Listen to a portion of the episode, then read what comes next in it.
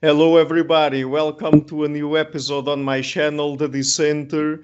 And I'm joined today by Dr. Wendy Johnson. She is professor of psychology at the University of Edinburgh. She also holds the chair in differential development in the University of Edinburgh's Department of Psychology and Center for Cognitive Aging and Cognitive Epidemiology. She is known for her research on human intelligence and personality. In 2004, the International Society for Intelligence Research honored her with its John B. Carroll Award for Research Methodology. In 2011, she received the American Psychological Association's Award for distinguished scientific early career contributions to psychology in recognition of her work on the individual differences of intelligence and personality. Topics of her research include the structure of intelligence and personality, lifespan development of intelligence and personality, health and aging, genetic and environmental transactions and their influences on behavior, intelligence, and personality. So, Dr. Johnson, uh, welcome to the show. Thank you a lot for taking the time. Oh, thanks for being interested in interviewing me. oh, it's my pleasure.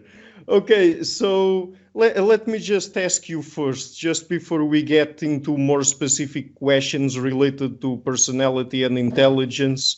Uh, so I, have already had on the show people like, for example, Dr. Lewis Goldberg, and I talked with him, of course, about the big five personality traits. Uh, and I would like to ask you, since you study personality and the aspects of personality uh, that are stable during our lifespan and perhaps other aspects that change more and things like that, uh, do you think that the Big Five offers us a, a scientific uh, basis to properly study personality in all its vari variations, let's say? I think that it's a model that certainly has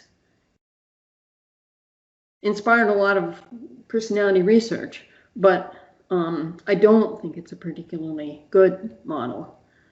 I think the traits are too broad and we aren't even really clear about what their definitions are.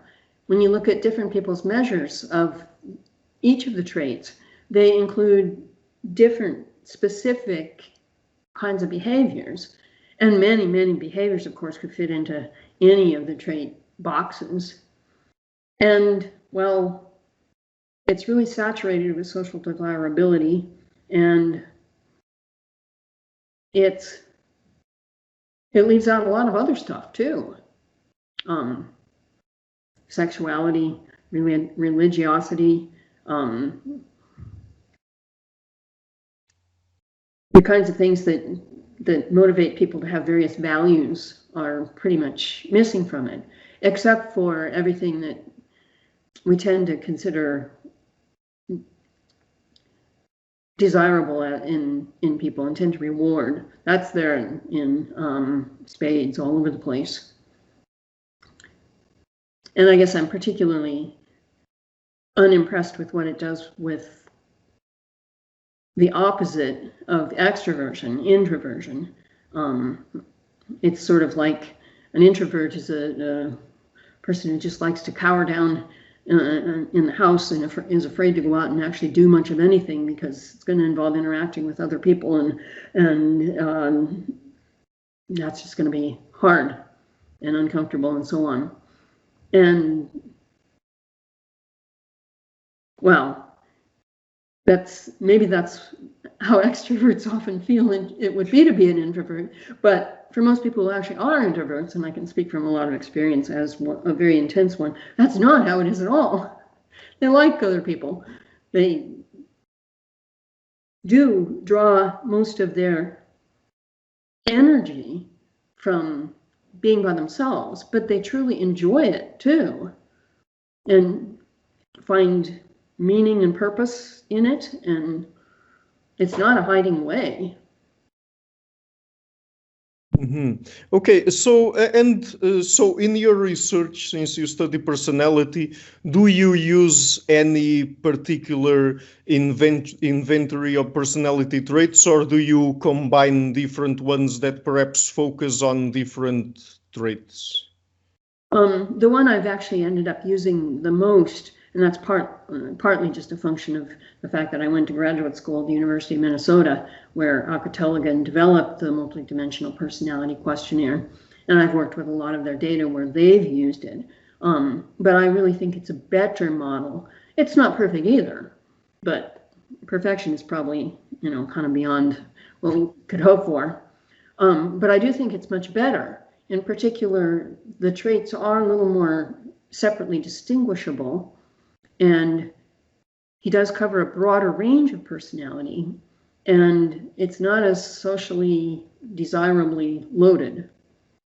He actually has measures of alienation and aggression, for example. So he's positively measuring the extent to which people perform these things. So aggression is not just the absence of agreeableness, for example. Mm-hmm.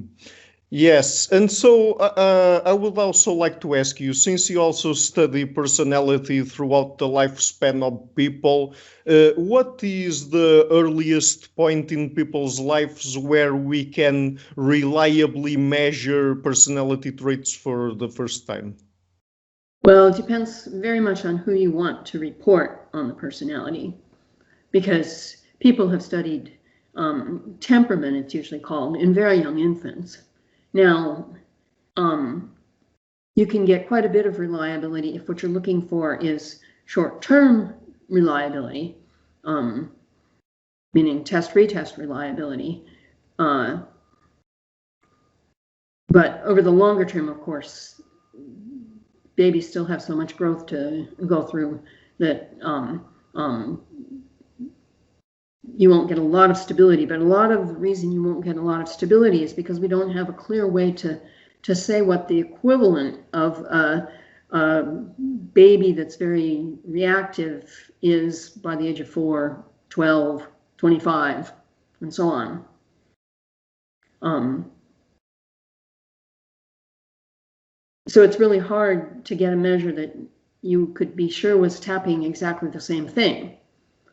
Um, and of course, the baby isn't reporting, isn't self-reporting when you me measure it. It's got to be um, caregivers of one sort or another who are around the baby, parents, or be other caretakers, of course.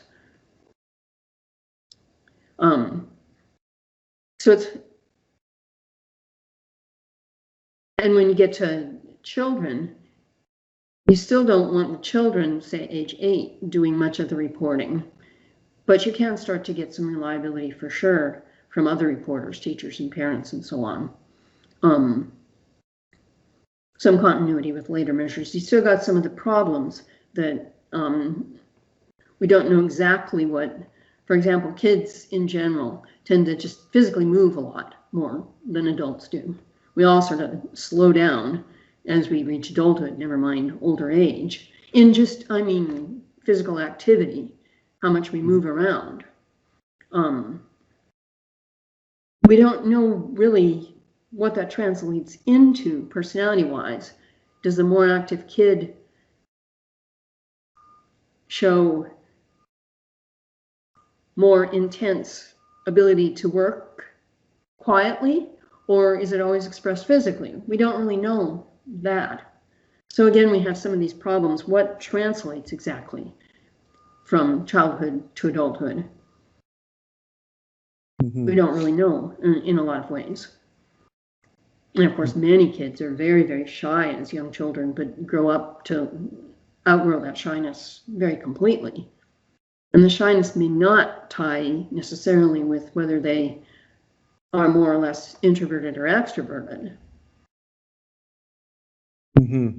Yes, uh, and uh, would you say that perhaps one of the issues with studying personality, and particularly when we're doing studies based on questionnaires, and even more so when we're relying on parents and other people reporting how a particular child behaves, that uh, I mean we're not really sure many times uh, to what extent those reports are really reliable, right? Oh, there's always the problem that um, anybody else making a report about stuff that inevitably involves what's going on in the person's own mind. No other person can know exactly what's going on in any of our own minds. In some level, we are the only ones who can say that. Um, so there's always that problem. So there's always this trade-off. We, you do that with measuring adult personality too. We've got this big idea that other reports must be at some level more objective than self-reports. And no, there's a big, one big sense in which self-report is going to be the best. There's no escaping it because that self is the only one who knows what's going on in that self's mind, who really knows. Now we kid ourselves all the time too, and we don't always aren't always willing to tell the truth about what's going on in our minds, but we are the only ones who know. So there's always that problem. Mm-hmm. Okay, so that being said, um, uh, what what would you like for us to know about what we know nowadays uh, regarding the aspects of personality that are more stable and the ones that change the most throughout people's lifespans? Well, the patterns that we see, I guess. I guess the thing I would like to get across the most is when we say the correlation between um, two measures is 0.6. That's not a very impressive stability coefficient. It really isn't. I, I, once did a, uh, I got, it happened because I, I um, was working with both psychological data and medical data, and I needed to get a sense of the reliability of some of the medical test data because I only had one assessment of it, to what extent it could be considered reliable. And I learned that the way doctors look at reliability is they hope that the a test result would be within 10% of, of um, the previous test result. And so I thought, what does it take to be within 10% in the psychological measure? And what I did was I simulated, I took a bunch of real scores and I simulated deviation from those real scores on a uniform distribution, no humping in the middle of the distribution or anything like that, around zero, uniform difference from the distribution of differences of minus two st standard deviations to plus two st standard deviation, deviations. So four standard deviation range with no humping in the middle around zero. And I took the correlation of the resulting two sets of numbers, 0.85. And actually that's pretty typical if you look at the average difference in um, scores, the average difference in scores between two measures with a test that's reliable at about 0.85. You usually get a, sing, a whole standard deviation. And well, that's about what this would work out to. Now that's a lot of play and it's way more than that 10% accuracy that doctors are hoping for with medical tests. So that was 0.85. What does that say about 0.6 or 0.3 correlation?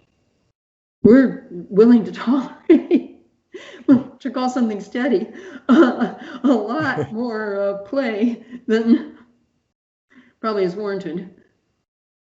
So the first thing I, would, I guess I would like to say is personality isn't all that stable. Mm-hmm. Right. Think, you know, all of us can kind of look at ourselves and think, well, at some level, I am the same person as I as I, as I have always have been. But I think we can also look at ourselves and say, oh my goodness, I'm not at all the same person I was 20 years ago or whatever. Mm-hmm. Right.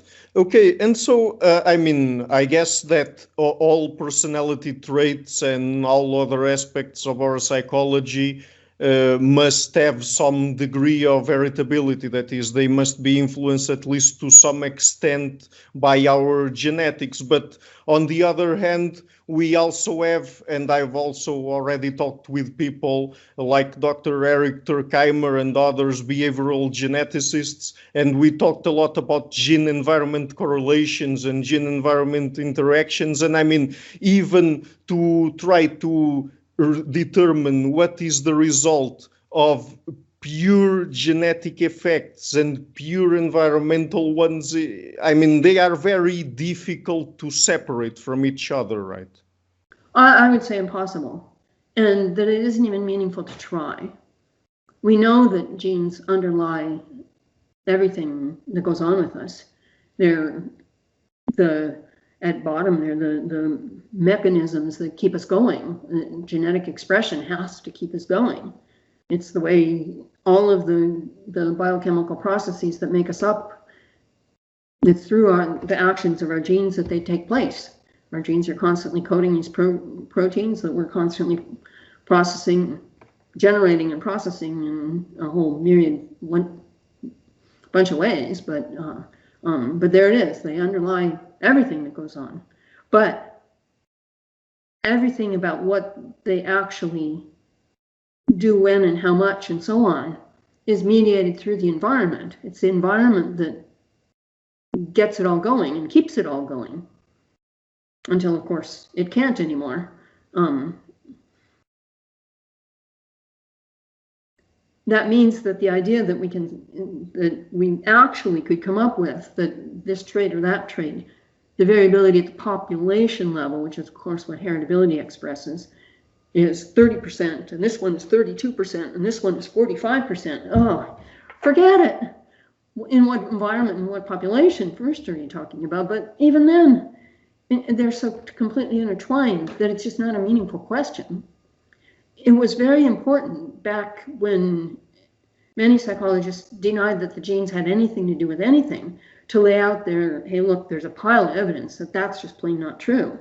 And the, the behavior genetic studies really performed a very important service in accomplishing that.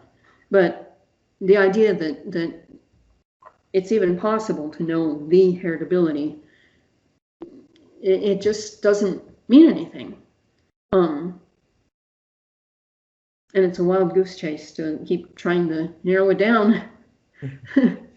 um, we're learning that. I think the more it's becoming, well, it's been very, very clear for a very long time, but it's becoming it's like it's being written in big letters across across the screen um, by the genomic studies that are coming up with you know there are 10,000 genes involved in in this trait and, and 12,000 in this trait. And we've only got 20,000 so let's have a list and then what are we going to do?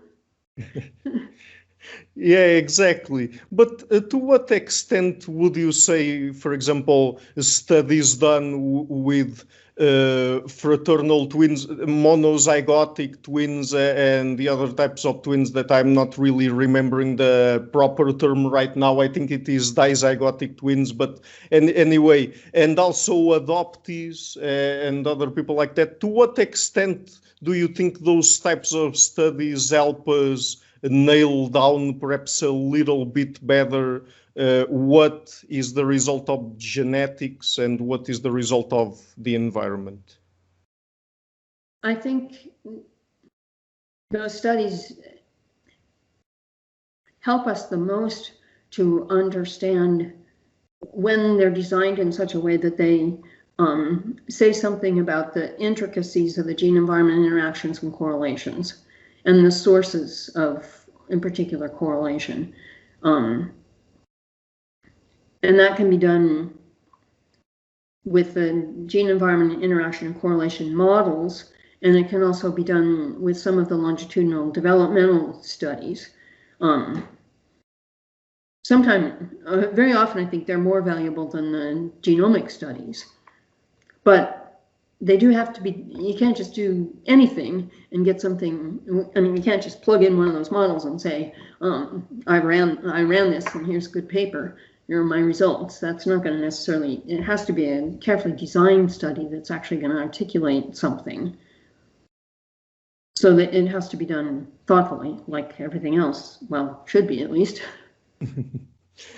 Yes, and uh, as you were alluding to earlier, uh, I mean, I think that one of the uh, great frustrating things in behavioral genetics is that, and I've also talked about this with Dr. Eric Turkheimer, is that, uh, I mean, most of our traits are polygenic. And when we're going to try to identify all of the genes that are associated with them, it is really, really, really difficult. And even through gene-wide asso- uh, uh, geno- or genome-wide association studies, I mean, uh, many, many times we get one result and then we get another result and they contradict each other. So, I mean, even to pin down the genes or the complete li- list of genes that are associated with a particular trait, it is really difficult, right?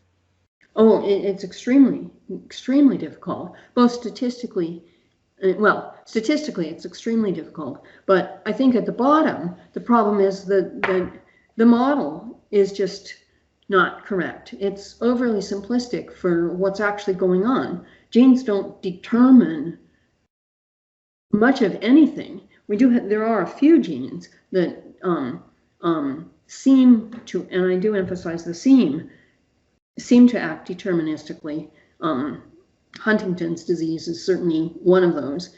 But if we learn anything from others of those those um, seemingly deterministic genes, such as PKU's genes, we learn that that someone can display PKU because of a whole bunch of different mutations.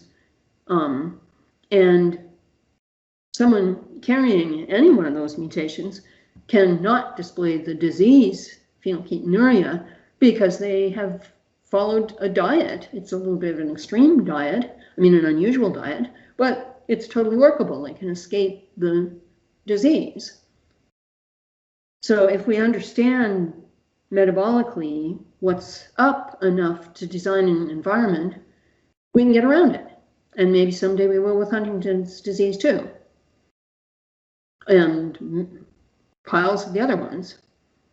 We even are making a lot of progress with people with Down syndrome, and they've got a whole extra chromosome. And it's getting to be much. Mm, the prospects for a child born with Downs are getting to be much better.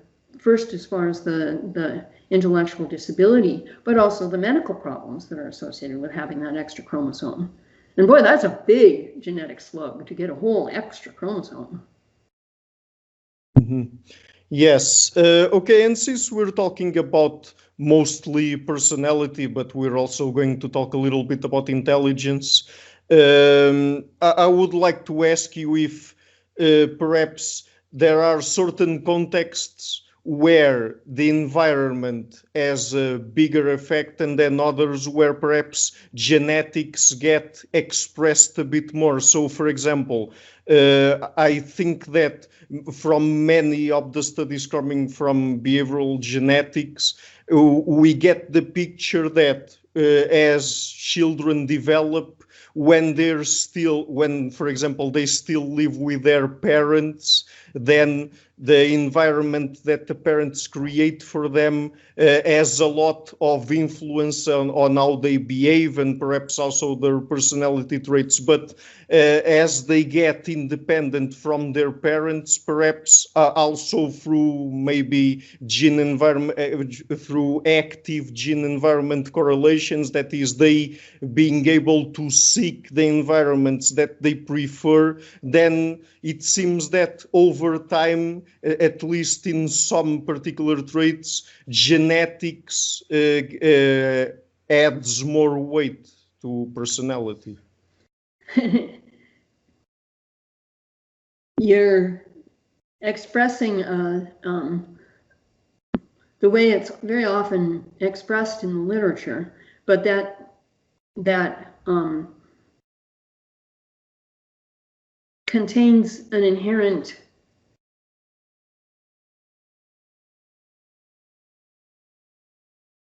knot that can quite easily be untied, but very rarely is. Um, the knot is that when genes and shared environment are correlated in the typical model, um, shared environment is overstated. The estimates are biased high. When genes and non-shared environment are correlated, the genetic estimate, estimate is overstated. If what's going on is in childhood, genes and shared environment are correlated due to parental influence, but as people grow older, um, more and more they, they make their own decisions and live their own lives. So it becomes genes and non-shared environment. Then this idea that the heritability is higher in old age, in, adulthood, I should say, older when you get past childhood, not old mm-hmm. age, um, sure. um, is purely a function of the model's problems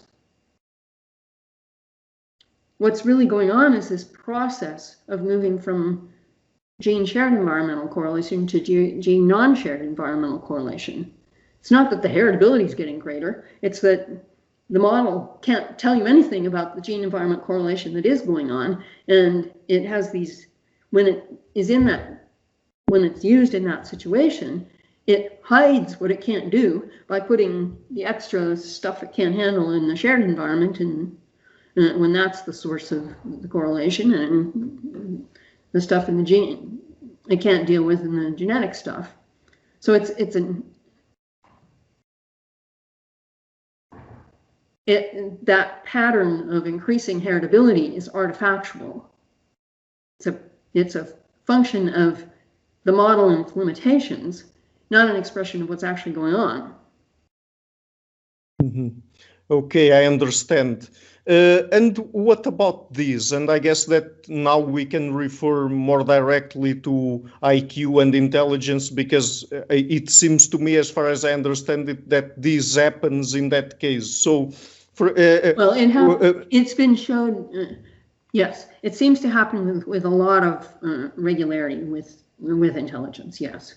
Mm-hmm. Yes, but but but now just a different topic because we're talking about people growing up in their parents' house and then moving out and creating their own environments. Let's say, but but now a different topic. Let's mm-hmm. say that uh, we get two different groups of people. One of them uh, grow up in a rich environment and the other one in an impoverished environment. So uh, I mean uh, as happens in intelligence and probably with other psychological traits, uh, the fact that people live in an impoverished environment, perhaps Uh, there the environmental conditions have more of an effect on how that trait develops than perhaps in a rich environment where people have access to all resources and then perhaps their full, let's say, genetic potential gets expressed. I, I don't know if this is the right way to put it, but. It's the way, again, that it has tended to be expressed in the literature. But again, we've got modeling problems and sampling problems in the studies, and it doesn't show up consistently. I mean, there's a recent meta-analysis that suggested that it shows up in the United States, but not in other countries. But then there's a study in Germany that's suggesting that at least it happened there in Germany. So we can't say it's the United States and nowhere else or something like that with any clarity either. Nor should we necessarily expect it to be. Um, but it doesn't show up consistently consistently in the U.S. either. But all of those studies have been done using families using SES of origin, and so that the twins involved have um, Uh, sorry, parents cou- could you ju- could you just tell people what is the SES? Oh, excuse me. because because some people may not know. Yeah, socioeconomic status, whether that's measured through parent, parental income or parental education or parental occupational status or some combination of the three. Um, socioeconomic status, sorry. Um, um, the children have the same one because they're growing up in the same family with the same parents. Um, what that means is that a big chunk of the variance is left out of the models. And it's exactly the chunk of variance that is, would be responsible for, for the parents transmitting both their genes and their environments to their kids. What's the first source of that gene environment correlation? Well, that variance, the fact that the parents contribute both their genes and their household and all that goes with it to their kids. So we're leaving out the very piece that probably matters the most for understanding that. Mhm. So what can we say about what we observe? It's not very clear because we've left out the most important piece and we can't dig it out through that model. Mhm.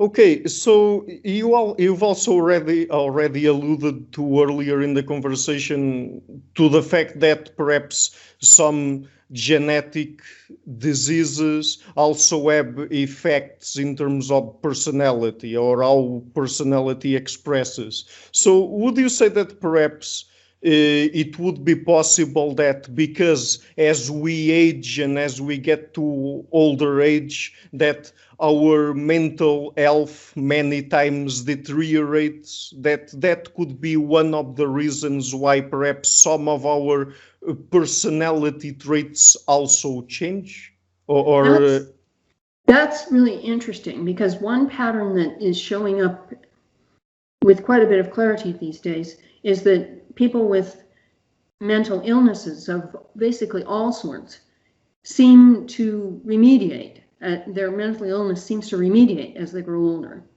People who are depressed, who've been chronically depressed for many, many years, seem to just kind of start getting along a little better. People who are schizophrenic, the, the psychoses and so on that have really troubled them, um, just get less intense and less frequent, and, and it just kind of starts smoothing out a little bit. I don't mean that they necessarily become well completely or anything, you know, what other people would consider well or whatever, but they seem to just remediate. In other words, acute mental illness seems to get better. At the same time, I think many people struggle, especially in a society that tends to value youth and display of, of physical vigor and beauty and stuff like that, struggle with the fact that they're losing it. And maybe they're losing it fast. And, and especially when they start not being able to do things they've always enjoyed and um, stuff like that. That's, that's very hard for many people and can lead to depression and, and maybe not schizophrenia because that's really rare to develop in old age, but low grade kinds of things. They can become more anxious, they can become more just plain troubled, sad. Um, not everybody, of course, but a given some level of this happens for sure with some frequency. So it can work both both ways. Mhm. Okay, so now let's talk a little bit more about intelligence because, as far as I understand it, uh, IQ is highly correlated with long-term positive life outcomes, I think. So, would you say that perhaps uh, people who have higher IQs when they're young, that perhaps they reap some benefits out of it in their older age?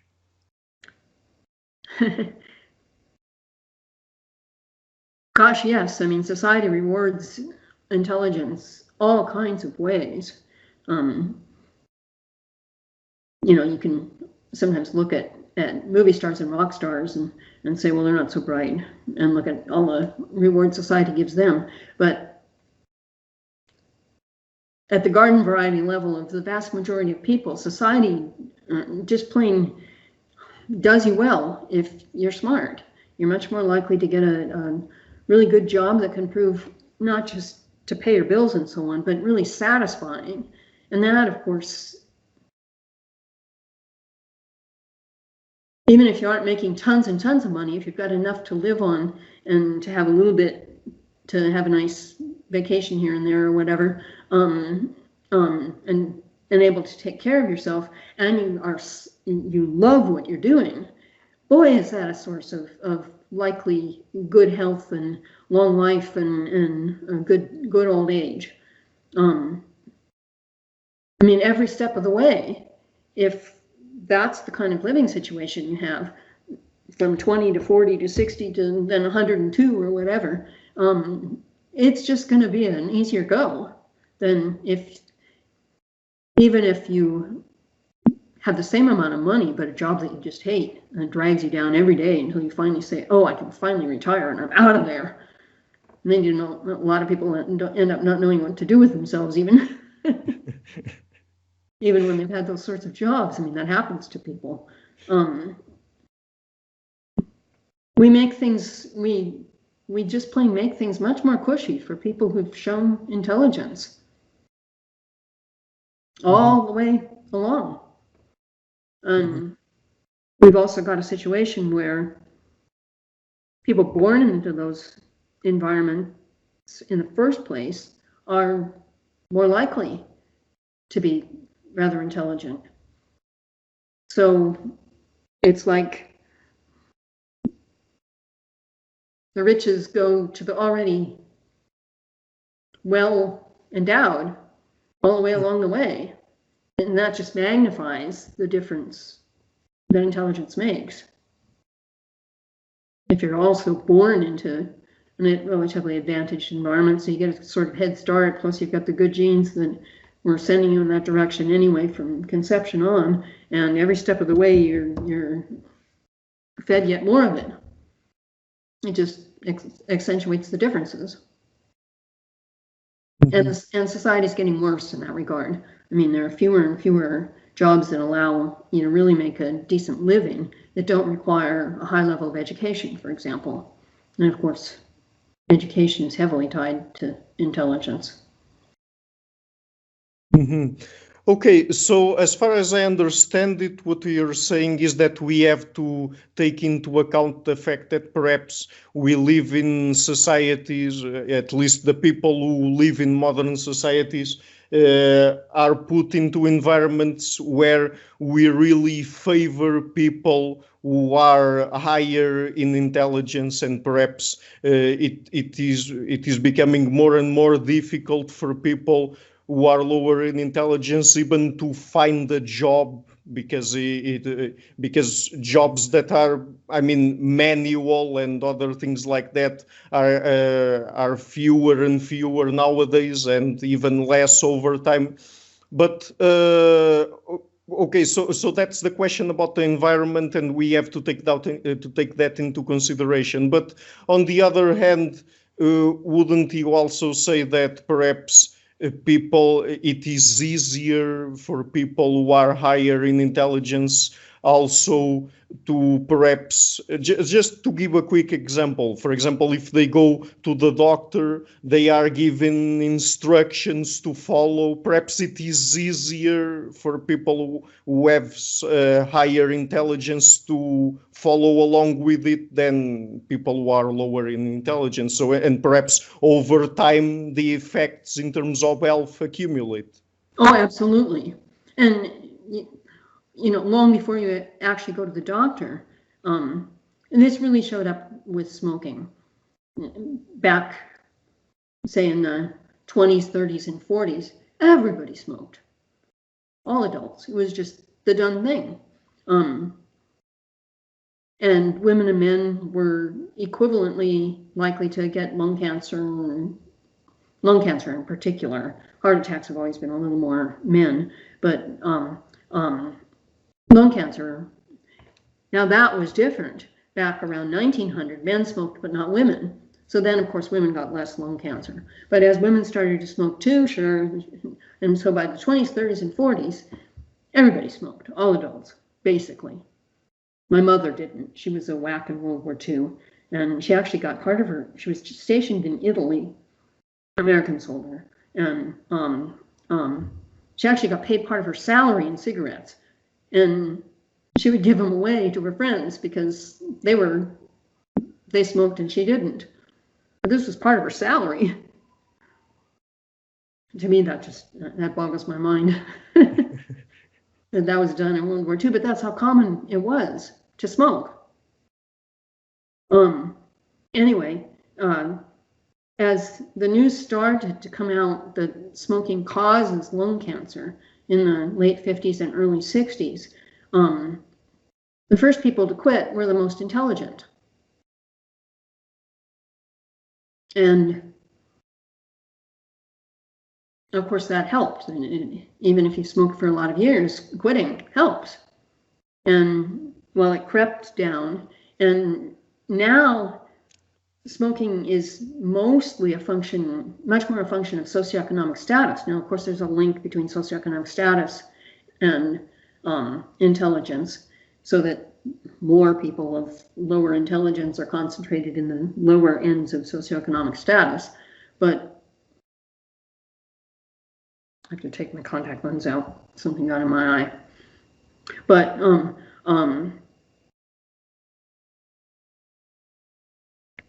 so there's still an association of intelligence, but even the people who are less intelligent but of higher socioeconomic status tend to follow the social support of nobody or, or many fewer people smoking who are of high socioeconomic status because they're in that crowd too.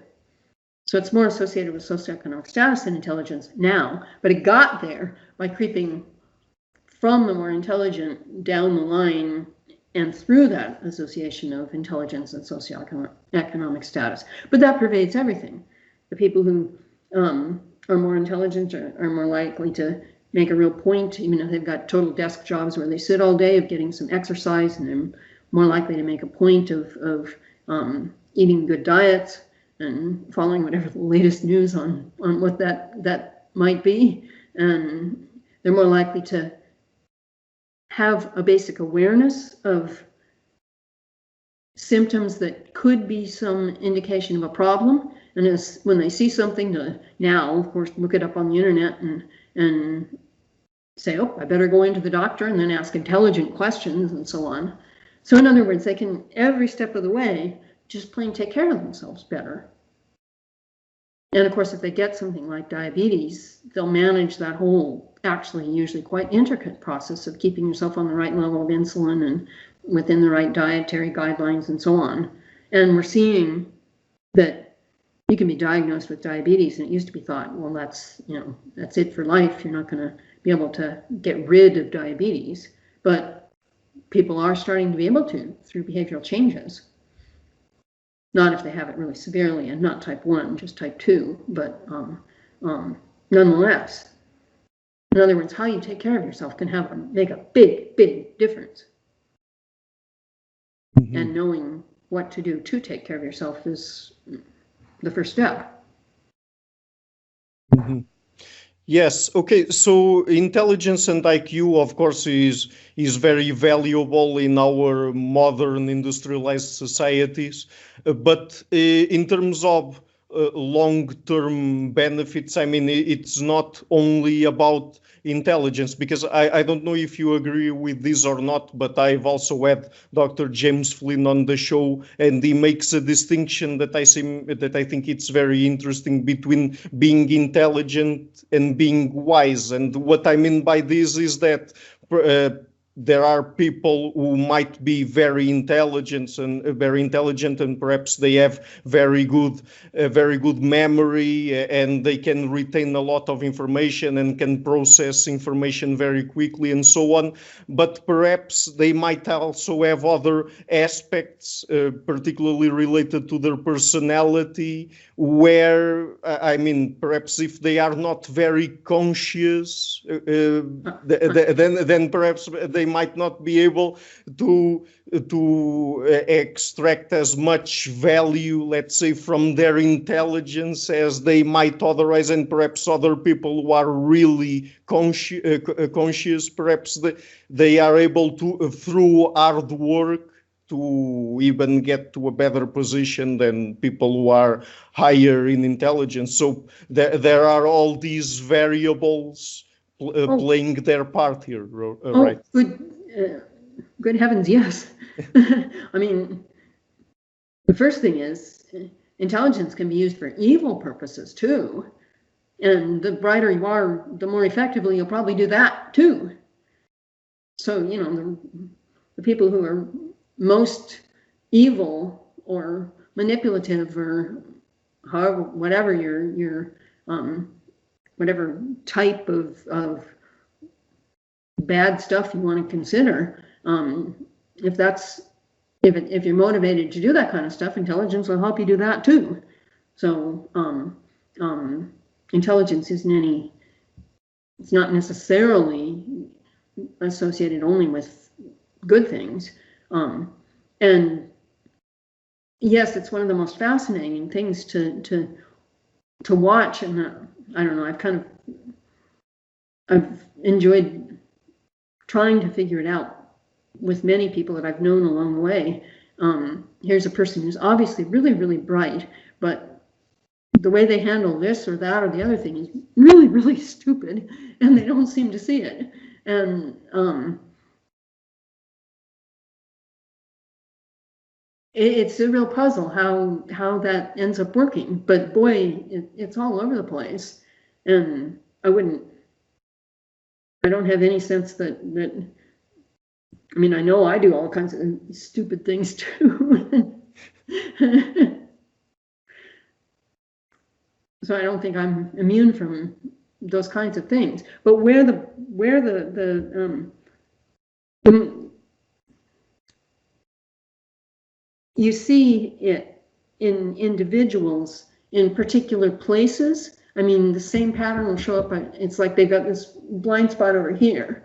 Um, and then somebody else's is in a different place. But um, but then you also see people that seem much more. It's not that they never do anything stupid, but it's much more. There, there's not like a whole blind spot. Um, so it's really really interesting to think about how that can be. And absolutely yes, it's very possible for somebody who's really conscientious to to end up going further, especially than one of these people that's got quite a blind spot over here and they need it. They need to be able to see you over there where they don't seem to. So yes, it's very possible to get further by hard work. And many times people do. Mm-hmm. Yes, and perhaps another way by which people who are really intelligent uh, ca- can can do bad things is that it is also easier for them to come up with justifications for their bad behavior, Oh yeah. Oh yeah.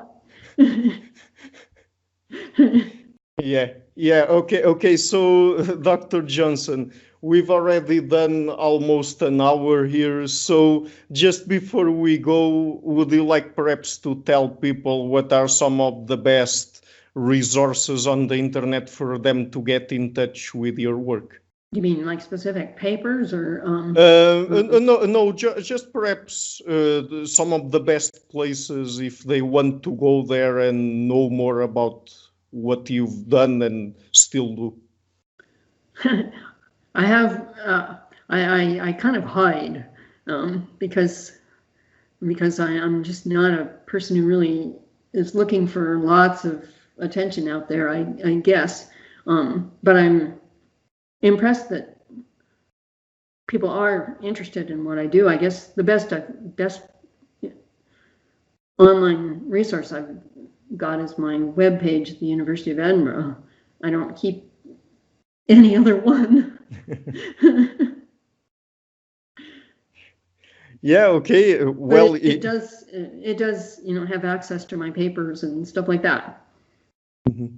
Okay, very well. So I will be leaving that in the description box of this video. When it's out, it will be there. So, Dr. Johnson, again, thank you a lot for taking the time to come on the show. It was really a pleasure to everyone.